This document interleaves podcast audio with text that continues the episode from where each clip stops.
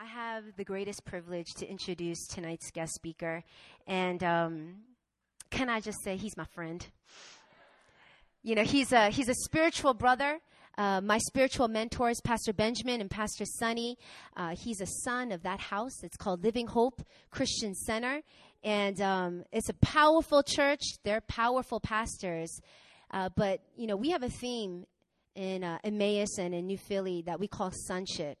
And the concept of sonship is when you have a spiritual father or spiritual mentor, something that we're more familiar with, spiritual mentor, their ceiling, as far as they could reach, is our floor. That's crazy if you think about it. Your parents, their level of success, they want their level of success to be your floor.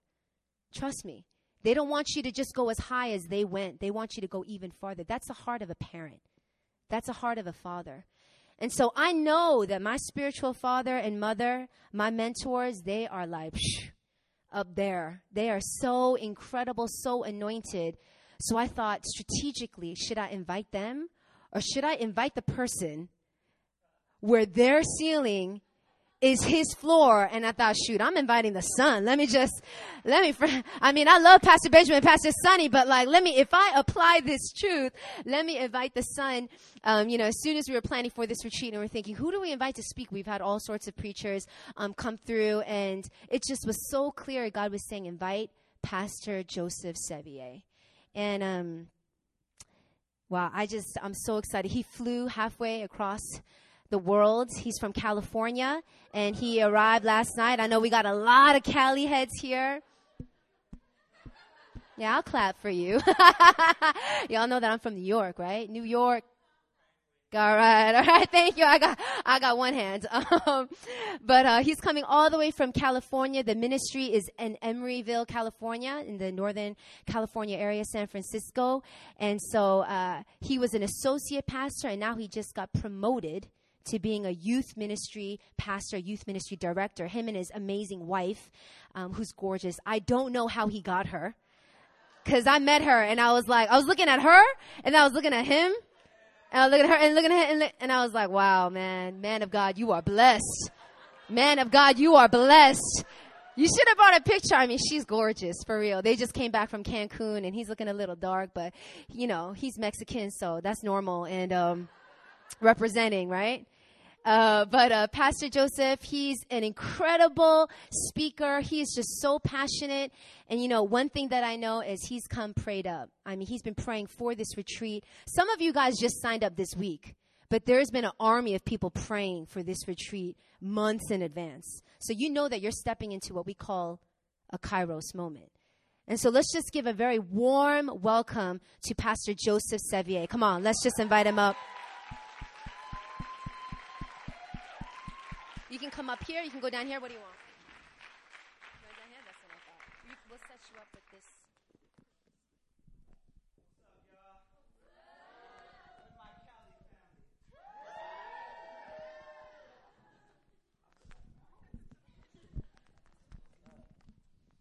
Pastor Aaron is correct. Jesus hecka hooked a brother up with my wifey, and um, I'm like her in awe of how I even got her.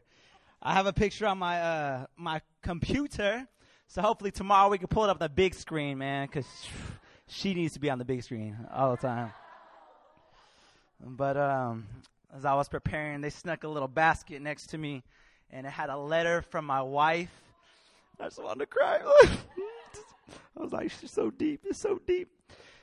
But I'm so excited to be here tonight. Uh, again, my name is Joseph.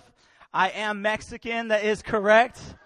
Even though I've gone through an identity crisis because I'm like not the real Mexican, but kind of Mexican. Like, you know, you grew up not speaking Spanish and not celebrating all the Mexican holidays. But when people look at you, they're like, you're Mexican, right? And I'm like, kinda, right?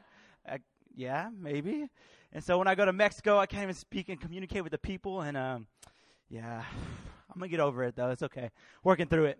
But I'm so excited to be here because I believe that God has something powerful, not only for you, but for me and for us.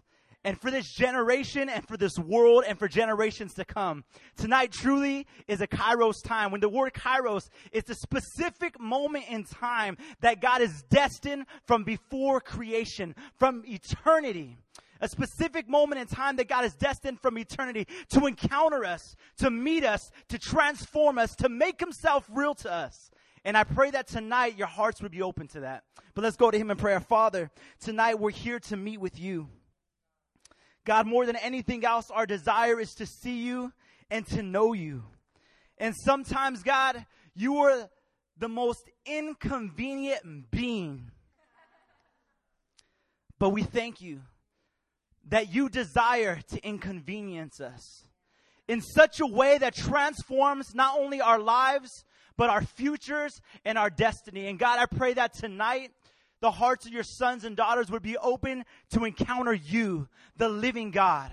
That our hearts would be open and willing to be inconvenienced by the reality of who you are in your presence. Spirit of God, awaken our hearts tonight. Remove every distraction. Lord, we bind everything that would keep us from receiving your word and truth. And we declare tonight that hearts are going to be awakened to the kairos moment that you have destined from eternity for us tonight. In Jesus' name we pray. Amen. I want to talk to you tonight about the inconvenience of God. The inconvenience of God. You know, Amazing Grace, it's a movie that's been out for a number of years now. It's one of my favorite movies. Anybody ever heard of it? Amazing Grace. It's about a, you know, a man who uh, just fought for 20 plus years of his life to abolish the slave trade. Pretty powerful movie. And his name was William Wilberforce. And William Wilberforce had a bright future. He was in parliament, one of the youngest and most effective men in parliament at, during his time. But there comes a moment in his life where God begins to encounter him. And in this movie, Amazing Grace, he begins to share with his butler. He's outside and he, he's looking at the spider webs and looking at the leaves and the, you know, bushes and flowers. And he walks out and his butler sees him and he's like, Butler said, like, I'm not even going to ask any questions. You know what I'm saying? Well, I don't know what the heck you're doing here on the grass, looking at all this junk, tweaking at me. Who sits on grass and looks at spider webs when you're in parliament? You should be studying, right? Butler's like, I'm not even asking any questions. And he says, he looks at his butler and tells him, he says, you know, he said, I think I found God. Rather, I think God found me. And he said, do you know, do you have any idea how utterly inconvenient that is? Here was a man whose future was laid out for him. He was so powerful in parliament that he could have ran possibly to become the prime minister at that time. But God encountered him in such a way and inconvenienced him. Because when you look at the word inconvenient or inconvenience, it's something that's untimely. It's inappropriate it's, it's, it's a nuisance. It's something that it, it, it impedes on your sense of need or desire or purpose. And William Wilberforce at this moment is like thinking, man, I can get ready to go into government and I could transform this nation. But yet God found me in the midst of all of this? Man, do you understand? This is so inconvenient right now. It's such a nuisance that God would step into my life at this point, at this time. I mean, my plans are great. My future's great. And hold on, God wants to interrupt it? This is horrible. This is absolutely ridiculous. It's completely, completely, and utterly a nuisance. And when I heard that line when I was watching this movie, I was like, wow. How often have I seen God try to encounter us in our lives. Almighty God, the creator of heaven and earth, the one who formed me and shaped me, who knew me even before I was in my mother's womb, desiring to reach down and grab a hold of my life and awaken me to the reality of who He is. But I see it as an inconvenience because I have my future planned, because I have my destiny locked according to my desires, what I see is best. I want to share a story about a man, about, about a man by the name of Moses. Because when God begins sometimes, when God begins to enter into our lives, and when God begins to inconvenience us, it seems very strange. And Moses was a man who was on the run. Here was a man who grew up in Pharaoh's house, and he was privileged, he had wealth, he had a prestigious name, but something inside of him knew that he wasn't of Pharaoh's line. He knew he was an Israelite, he knew he was from the line of Abraham. And so what happens is Moses, he starts rising up and he eventually kills an Egyptian. I'm not going to get into the whole story. You can read it in Exodus chapter 1 and 2. He kills an Egyptian and he sees two Israelites fighting the next day. He's like, brothers, why are you fighting? And they're like, what? You, gonna kill us like you killed the Egyptian? And from that moment on, Moses is like, oh snap, they're on to me. I better bounce up out this piece. And he runs into the desert. He runs away from his bright future in the house of Pharaoh and runs into the desert, trying to get away from everything in his past. So Moses is a man on the run, trying to escape his past. And at this present time, when God begins to encounter him, it seems like he's content with his present and possibly bright and has hope about his future. He thinks about he's living with, he married a woman. Jethro, the priest of God Most High, was his father in law. So he's thinking, man, shoot, I could be a shepherd the rest of my life. I could have it made. I don't need to go back to Egypt. Nobody needs to bother me. I'm here in the desert. No one even knows who I am or where I am. This is all good. But then in Exodus chapter 3, something very inconvenient happens. Verse 1, it says, Now Moses was tending the flock of Jethro, his father in law, the priest of Midian, and he led the flock to the far side of the desert and came to Horeb, the mountain of God. There the angel of the Lord appeared to him in flames of fire from within a bush. Moses saw that though the bush was on fire, it did not burn up. So Moses thought to himself, I will go over and see this strange sight. Why the, why the bush does not burn up? When the Lord saw that he had gone over to look, God called to him from within the bush, Moses, Moses. And Moses said, Here I am. Do not come any closer, God said. Take off your sandals, for the place where you are standing is holy ground. Then he said, I am the God of your father, the God of Abraham, the God of Isaac, and the God of Jacob. At this, Moses hid his face because he was afraid to look at God. Moses in the desert, trying to go about his own business, on the run from his past, content with his present, and hopeful about his future. He's walking his sheep, tending the, tending the sheep as a good shepherd does, and he sees this bush on fire. Now, it's not uncommon, realistically, in the desert for a bush to catch fire. If you live back like in Texas or Mexico, you know what I'm saying, where our people stay,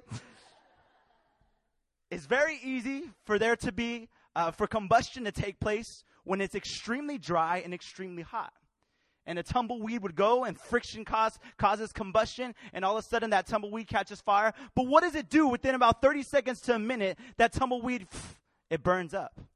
So Moses, he's probably walking and he sees this bush on fire and he's like, oh, another one of those bushes. It's like on fire. All right, cool. Come on, sheep. Let's keep going. About five more minutes, he looks back over there. He's like, hold up. Am I tweaking? snap, it's kind of hot up here. Hey, sheep, you see that? Bah. That's what I'm saying. All right, so he goes, oh, let me just get some water real quick. Let me just go chill under some rock real quick. Five, five more minutes go past. Looks at, snap, that bush is still on fire. All right, this is strange. The Bible's very clear that it says it was a strange sight. Moses like, this was strange. So he walks up to it. Do you know that God sometimes reveals himself in the strange? What seems strange to us is really normal to God. There's things that happen in our lives that God is trying to use to get our attention. Or there's things that we see that He's doing, like in this crazy director lady. And it looks strange. You know, like that thing they call speaking in tongues? When the Spirit of God overtakes somebody's heart and life and overwhelms them and imparts to them a gift where they speak in a whole new language, that junk is strange. It's like Moses looking at that bush. What the heck is going on? You know, the whole idea of loving your enemy and praying for those who persecute you hold up, this junk is strange. I mean, the world says if someone punches you, you punch that fool right back in the face. Don't let nobody smash on you like that. I mean, I don't know about you, but I grew up with, with heck of kids in my family. There was nine of us, right?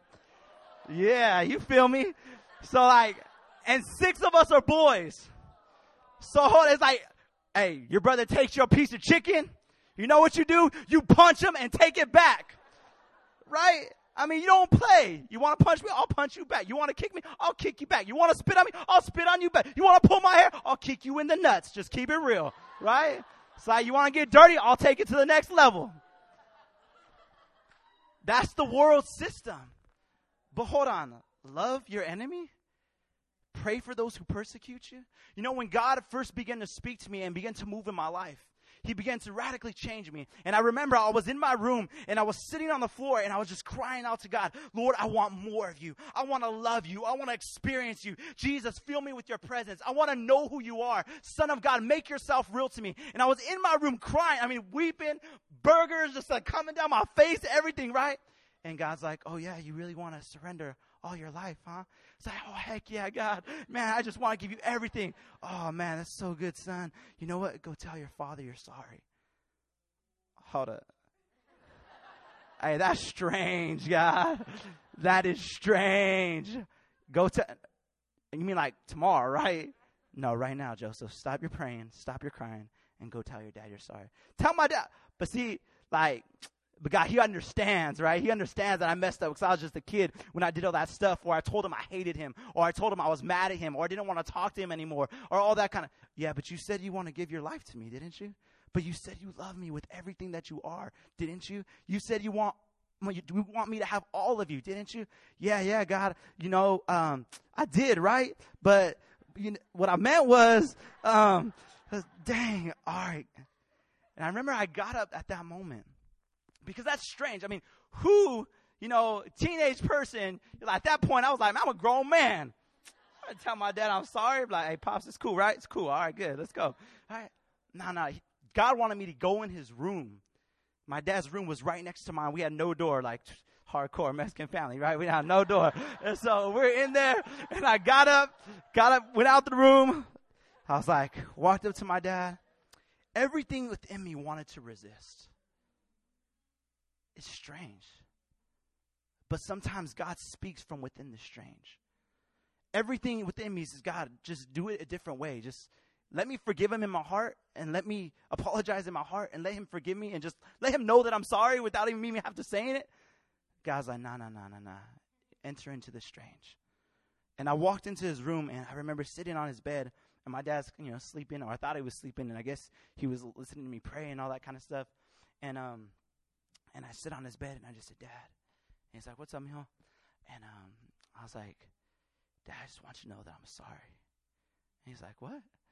And I was just like, I'm sorry, Dad. I'm sorry for all the times. And dude, God reminded me of when I was like five, six, seven, ten years old, yelling at my dad, "I hate you! You suck, Dad!" I mean, like you know, he's like, "Dad, can I go stay at my friend's house?" Sorry, mijo, you can't tonight. I hate you, Dad. Dang, you're like a mean dad like all those things. But there was anger, there was hurt, there was resentment, all these things that were built up in my heart that I didn't realize were there. And, and God just at that moment, Joseph, I want you to tell me you're sorry. And God, I'm just, I'm sorry, Dad. I was like, Dad, I just, all those times I told you I hate you. All those times I've yelled at you, all those times I dishonored you, I disrespected you. Dad, I'm sorry. I just said, Dad, you're a good father. And I just began to weep, and he began to weep. And God just did this powerful, powerful healing time at that moment. From within the strange, he called out to me. From within that place where it seemed foreign, from within that place where it looked, you look at it, it's like, man, that's crazy. God began to speak. Because what's strange to us is normal to God. Forgiveness is normal to him. Reconciliation is normal to him. Healing is normal to him. Right relationship is normal to him. It's strange to us because we don't see it often. It's strange to us because we don't see it happen on a day to day basis in the church and outside of the church. But to the kingdom of God and in the family of God, it's meant to be a norm. Oftentimes, what seems strange to us is meant to be a norm to him. But see, it didn't end there. Then Moses sees this strange sight. And then God calls from within the sight. Moses, God calls and he says, Here I am. See, God often calls us from within that place. And we need to be willing to step out of the place that we're in to approach that which seems strange. We need to be like Moses to say, Lord, here I am. What is it that you're wanting to say to me? God, I know I'm standing here, but you called me there. You begin to speak to me, and I don't want to stand here any longer, but I want to begin to approach you. So many times we're afraid of being strange. We're afraid of looking crazy. We're afraid of stepping into that place. If Moses would have said, Oh, man, you know, hey, this bush is on fire and it's talking to me, oh, heck to the no, I'm out. He had a choice. He could have chose to say, This is freakish. I mean, I've only, I haven't even heard of this junk. I'm bouncing. I'm turning away from this. But he made a choice to approach that which seems strange.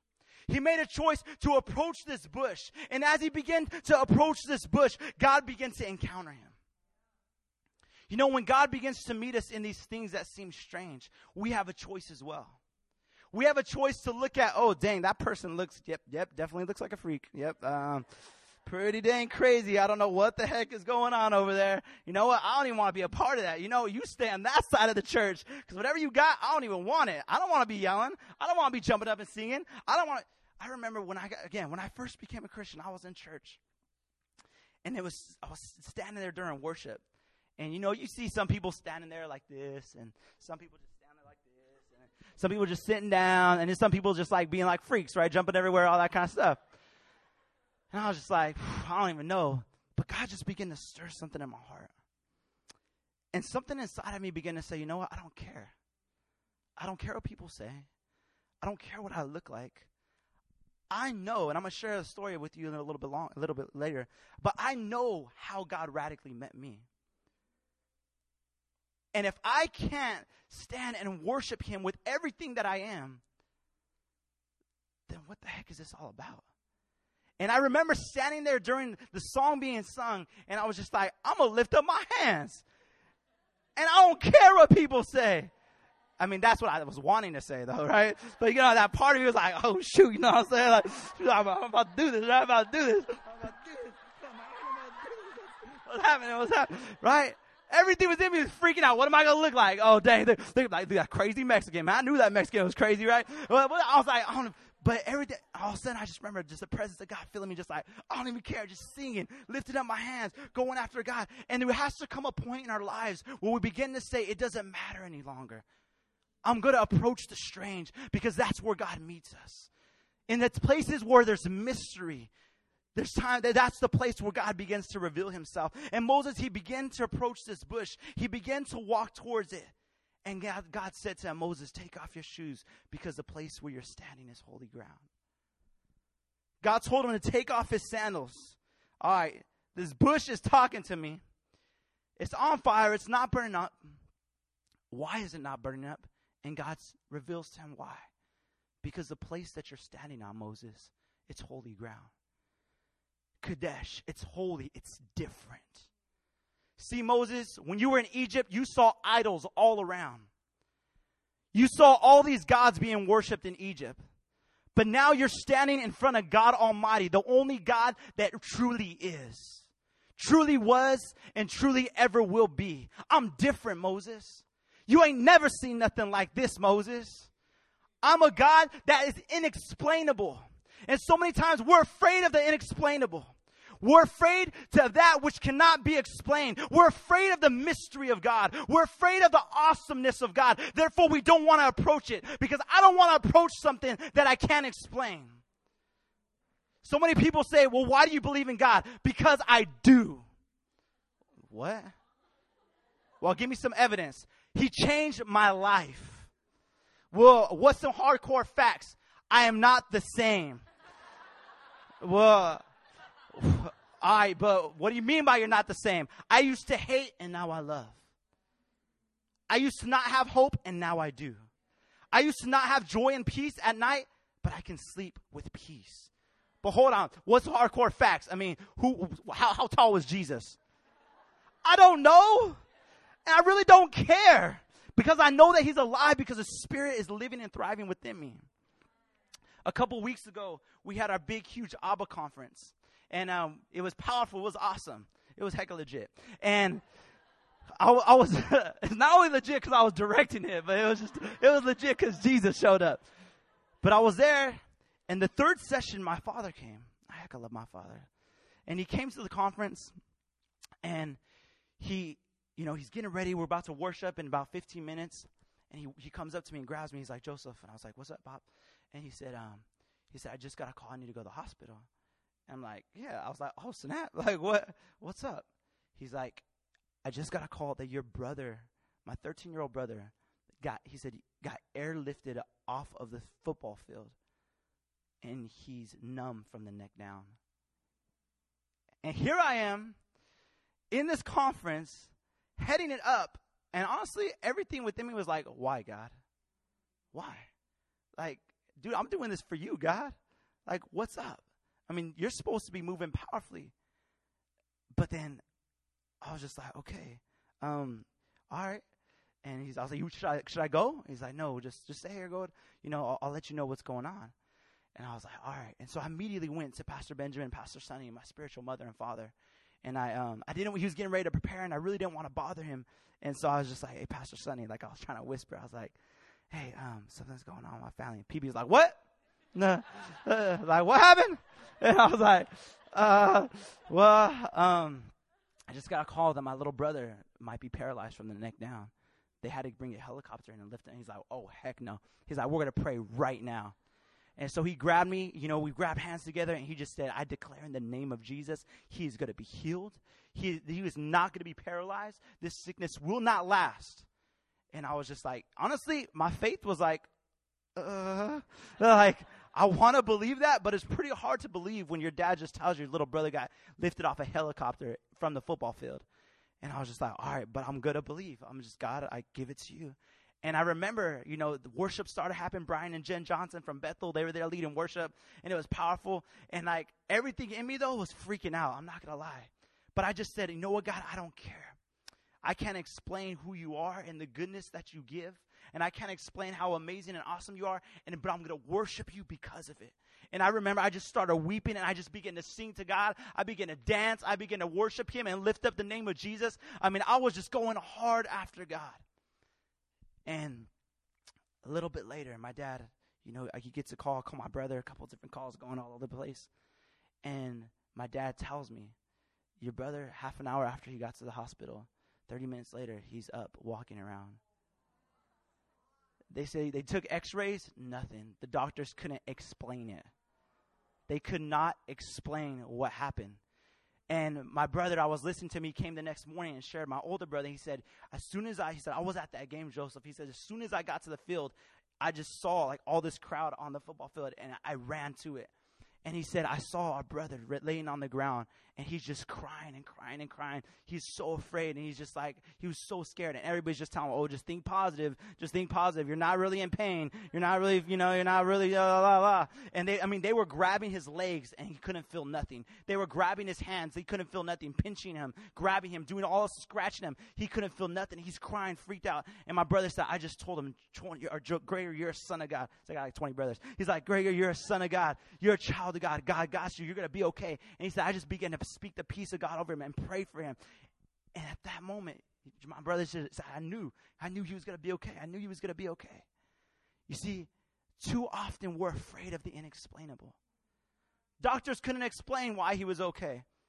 All they knew is he got hit in his neck and went limp from the neck down. 30 minutes later, he's up completely walking and he's fine. We cannot be afraid of the unexplainable. We cannot be afraid to step into the place that's different. We cannot be afraid to go into those places that are unfamiliar. We need to learn how to be acquainted with the unfamiliar. We need to learn how to be able to stand in the awesomeness of God in the place that's different and be completely unashamed. Yeah, I can't explain all of Him. Yeah, I can't, may not be able to give you all these facts that you may want. Yeah, it may go beyond logic. Why? Because the Word of God says that His ways are infinite. They're beyond understanding. But I know that He's awesome and I know that He's different. He's so different that angels cry, holy, different, different, different. And guess how long they've been crying that? From all of eternity. 1,000 years go past and they say, holy, this God is different. I never see nothing like him. 10 billion years later, they're crying out, holy, he's different. I ain't ever seen nothing like him. But too many times, us as Christians, a week goes by after God moves in our life and like, dang, yeah, he was holy, but, um, I ain't got money to pay for my bills and, you know, Bon Qui Qui broke up with me and, you know what I'm saying? I don't know what's going on. We lose the awesomeness of God in a matter of moments, but yet the angels for eternity stand in His awesomeness and are amazed by it constantly. We need to learn how to be willing to be acquainted with the unfamiliar when you step into the kingdom of God. When you step into relationship with God, you need to learn how to be comfortable with the inexplainable. Because it's strange and it's very inconvenient. It's very inconvenient not to be able to give all details about why you believe what you believe at times. It's very inconvenient to be stuck in a conversation and people say, well, yeah, you say that person got healed, but really what happened physically? I don't know. All I know is we prayed in Jesus' name and God did it. But we have to be willing to step into that place. We have to be willing to be inconvenienced by God the same way that Moses was. But you know, another thing that's really inconvenient about the inconvenience of God is that a lot of times it interrupts the flow of our lives. It interrupts the flow of our lives. You know, how many of you have ever been in the zone? All right. How many y'all, y'all in college, right? So how many of you have, how many of you like to study, first of all? Oh, Lord bless them. Just, I want you right now to release that anointing upon this room, all right? So especially for those who don't like to study, you know what this is like. You get in the zone, right? And you you need to make sure that you stay there. If you're like me, you get distracted by everything. Oh, fly. What the heck? I done told you, fly, get up out my house, all right? Uh, 10 minutes later, you're having a conversation with the fly, right? In the zone, okay? So you're in the zone, you're focusing, and people give you a call, they start talking to you. Someone knocks on your door. Your wife wants to ask you like 10,000 questions. And they're awesome questions. Every single one of them, right? Every one of them. They're amazing. Amen. But when you're in the zone, when you're there, you want to stay there. But it's, it's such a horrible tragedy when you get interrupted when you're in the zone. And so often we feel the same way with God.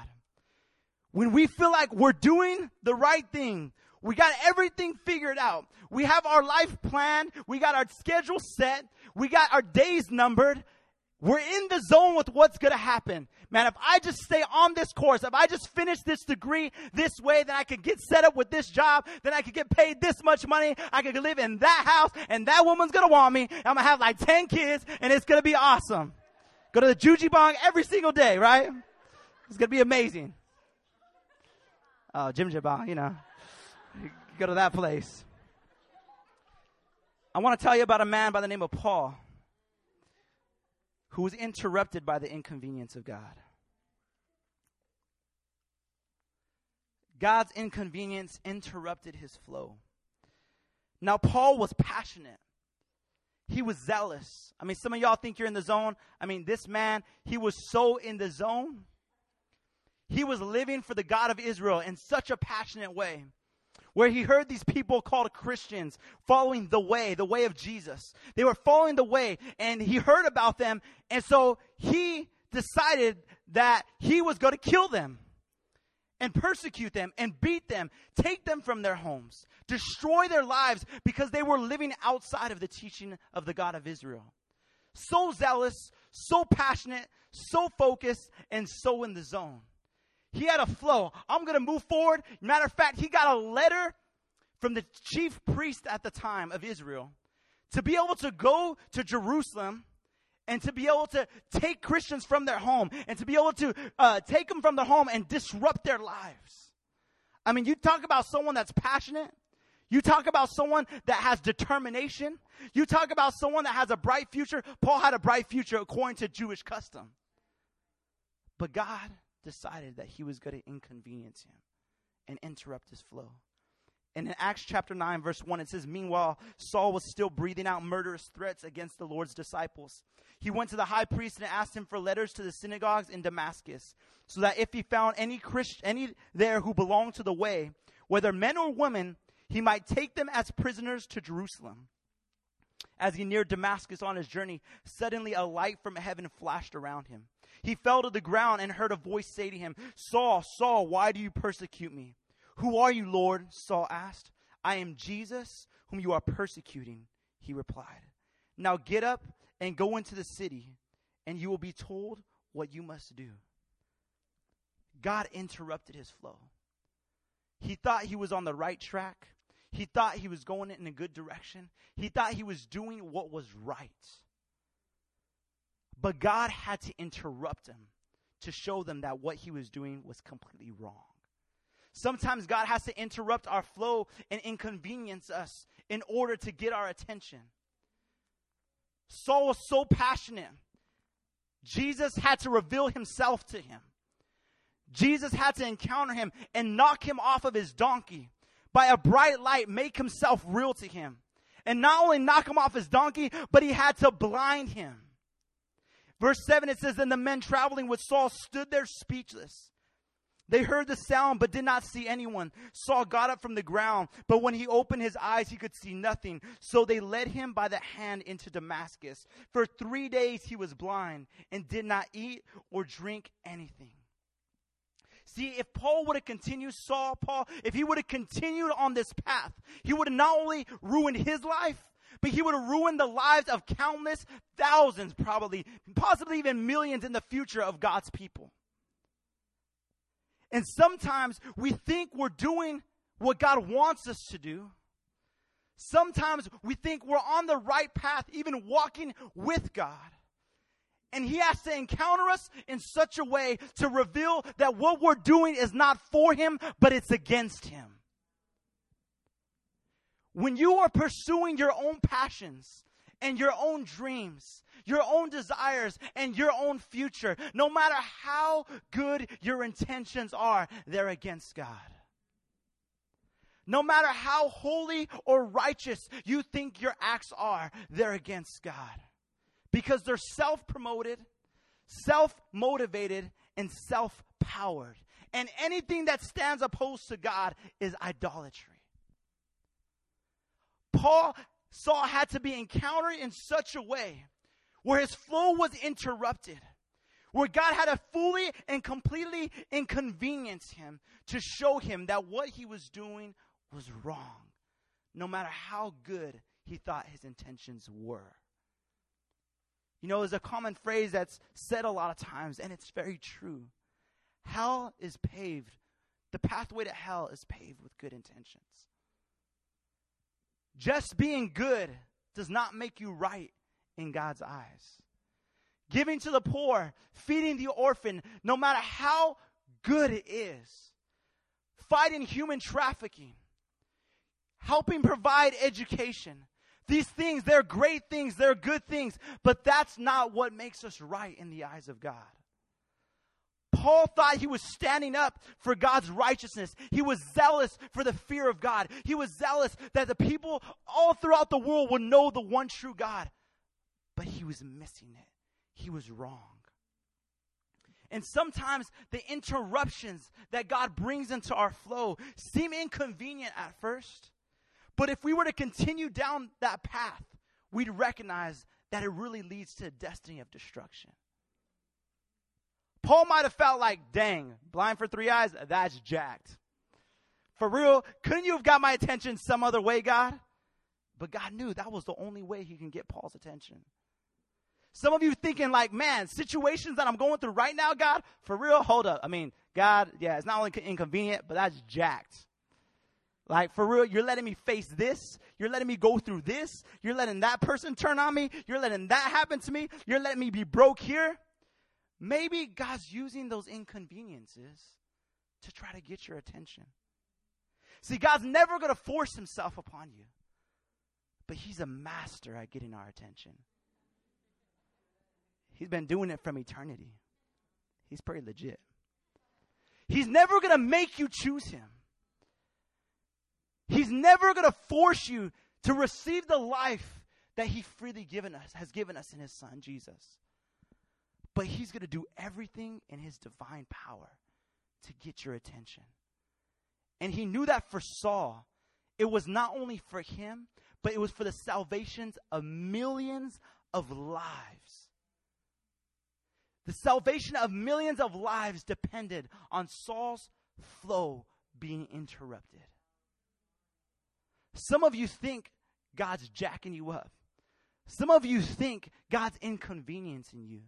That's because your vision for your life is far too small.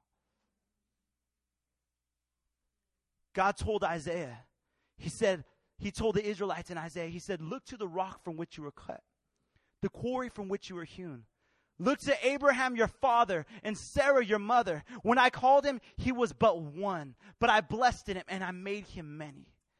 God had to remind them, you see yourself as so small. When Abraham came to me, he was one man, but I saw in him generation after generation after generation after generation. I interrupted his flow. I called him to step out of everything that was familiar to him. I called him to come away from his family, come away from his land, come away from the future prospects of everything he had in his father's household. If Abraham would have said no, it would have only become, be, be, because he saw his life as so small. When God saw Abraham, he didn't see one person, he saw millions. When God saw Paul, he saw millions. And when God looks at you, he sees millions. You're looking at your life and your future and your schooling and what you desire and your plans, and you're just thinking about maybe you and your kids and your grandkids. God's thinking about generations to come.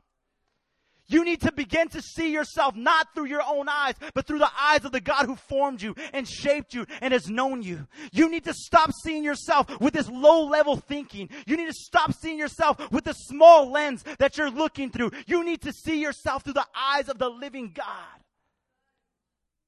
Because there are thousands, millions of lives that are depending upon you to be knocked off your horse, to even be blinded if necessary, to turn your heart to God Almighty so that you could set them free from the darkness that they're in.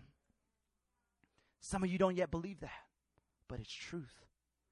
See, God's never going to force himself upon you, but he'll do everything that he can to make sure he gets your attention. And he doesn't care about your flow.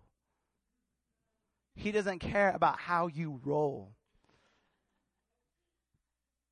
He cares about what he knows is best because he's a good God and he has good things in store for humanity.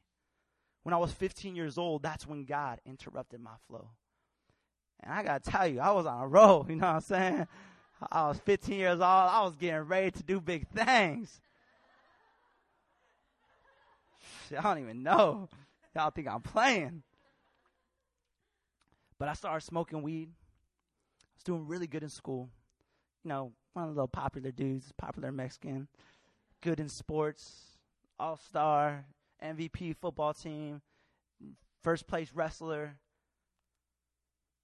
And I started smoking weed. I started going into this certain direction. Started talking to girls about having sex, friends sleeping around with girls, seventh, eighth grade. And I held off for a little while, but I was getting ready to flow in that direction. And two days before the year 2000, we're sitting in a garage and we're talking about what's going to happen when the world blows up. Right? Y'all remember that? Right? Y2K. Everyone's like, the computers, they're going to come alive. Mouses are going to wrap around your neck and they're going to choke you to death. It's like, oh, it's all downhill. I better smoke as much as I can. Oh, snap. Just keeping it real. And there's this verse in Ecclesiastes that says God put eternity in the hearts of men. And that's what happened. Eternity started coming up. Like, hey, what's going to happen when you die? I'm going to go to heaven, bud. it's going to be hecka tight. Asking, someone asked another person, what's going to happen when you die? And when I die, I'm just going back to the ground, man. Just, just earth, you know what I'm saying? I came from the earth. I'm going go back to the earth. And they get to me. They're like, Joseph, what's going to happen when you die? I knew a little bit about God. I knew enough to know that I wasn't living for Jesus and that He was the only way to heaven. He was the only way to eternal life. I was just like, I don't know, really? I don't know. And we're sitting there, and a couple hours later, we're talking about sex, talking about stupid stuff, talking about heck of junk. You know, the junk you talk about when you're high. If you're a guy don't do it if you haven't. Jesus' name, just get away from that. And all of a sudden, I'm in the middle of the room, and my friends are around me, and I start singing a song that I knew from church when I was a little boy when my dad used to take me. And I have no idea how I remembered the song. But in the in front of all my friends, being hardcore, all this junk, I start singing this song, Holy Ghost, you wonderful Holy Ghost. A wind blowing strong, flowing from heaven. We have decided to go all the way with our God. Revival in the land is our goal. And as soldiers of his army, we'll fight with heart and soul. And all of a sudden, I felt heat rush from my head to my feet in front of all of my friends. And I began to weep uncontrollably, bawling, boogers, tears, ah! that kind of cry, not the, it was like, ah! I felt fire go through my body and I began to bawl uncontrollably. And my friends are looking at me like, oh, they're like, one dude's like, hey Joseph, what's happening, blood? What's happening, man? You seen an angel? You seen an angel? And the other friend's like, oh dang, oh dang, this be happening to my auntie. This be happening to my auntie. Oh man, oh man. And I'm sitting there and I'm just like, ah, I don't know. I don't know. And I'm crying, I'm crying, I'm crying. And I felt the Spirit of God speak two things to me.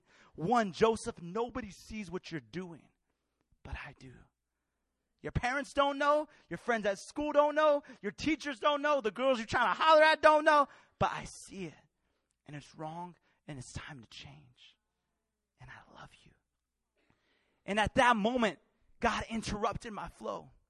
He inconvenienced me in such a way where my life would be absolutely altered, where my future direction would be completely changed. At that moment, I didn't understand. I couldn't explain what I felt. I couldn't explain what I experienced. But I knew from that moment on that the God of the Bible, the one who calls himself the one true God, he is real and he is alive. And from that moment on, I went home and I opened up the Bible and I began to read. And I said, God, I don't understand what the heck is written in this junk. But if you are God and you are real and you're the one that met me that night, you got to show me.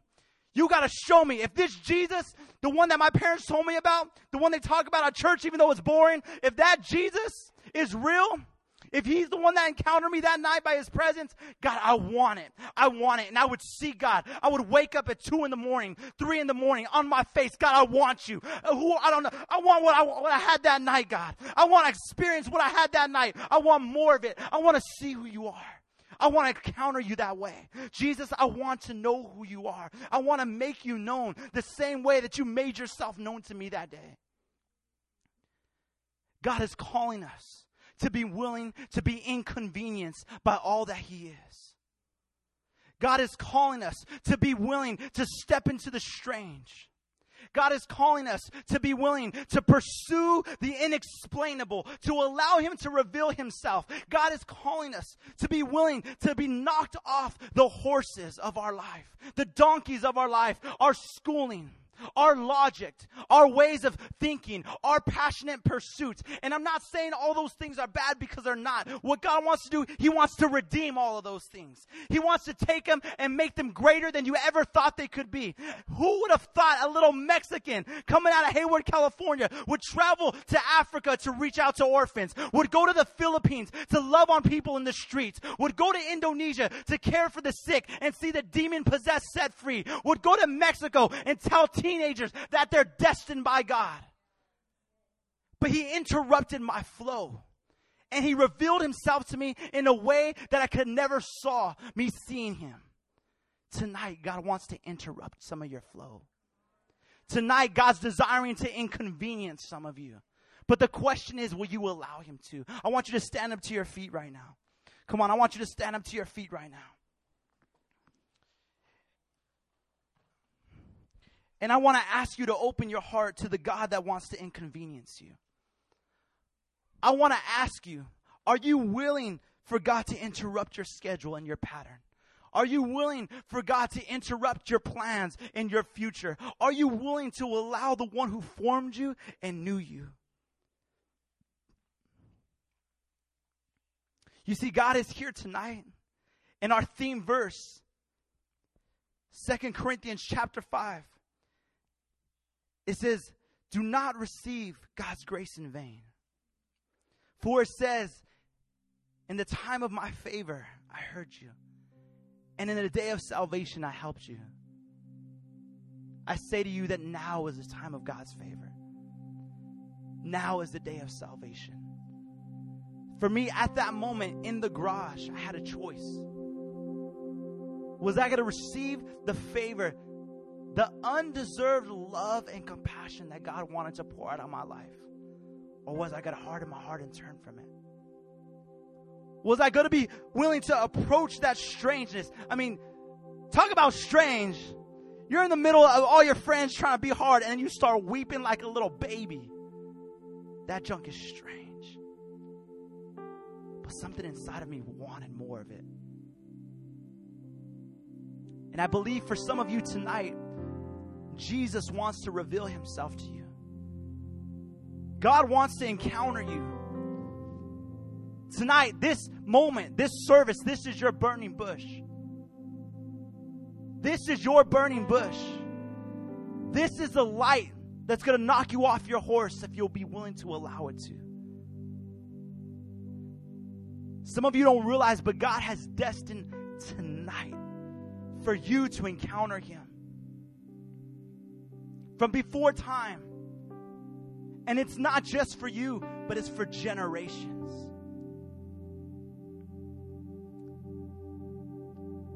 Heavenly Father, we open our hearts to you right now.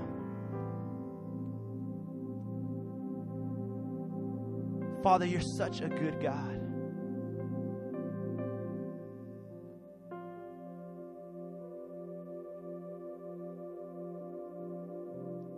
God, and I thank you that tonight you're speaking to your children in this room. Some don't even yet know they're your children. Some don't yet know that, that you've desired them, God.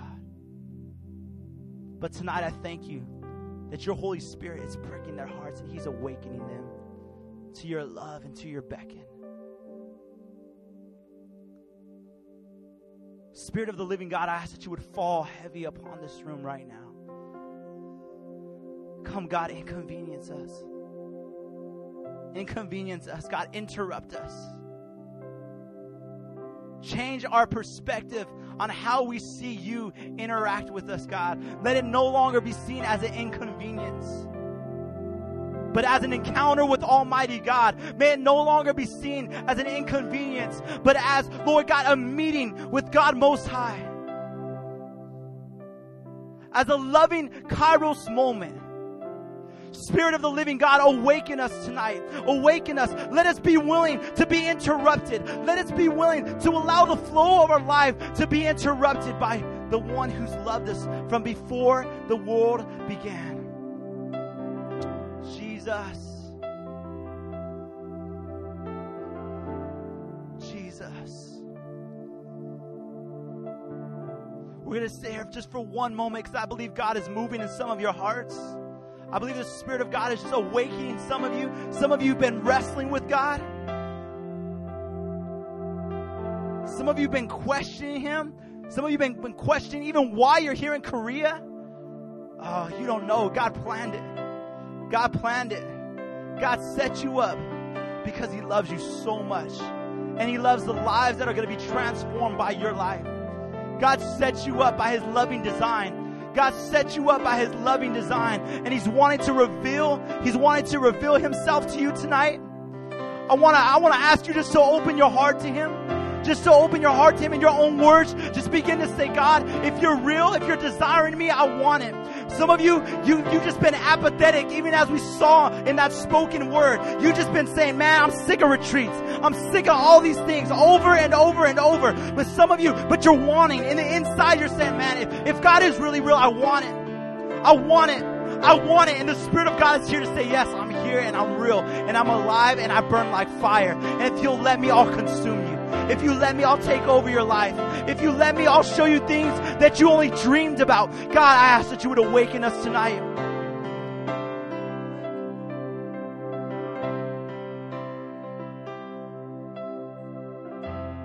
Come on, I want some of you, some of you have been hungering for him. Some of you have been hungering for him.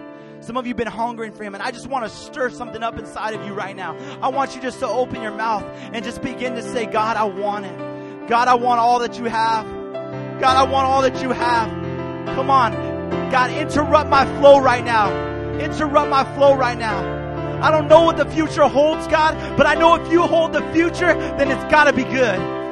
I don't know what the future holds, but if you hold my future, God, it's got to be good. And I want what you want. Come on, come on, just begin to open your mouth and begin to cry out to God tonight.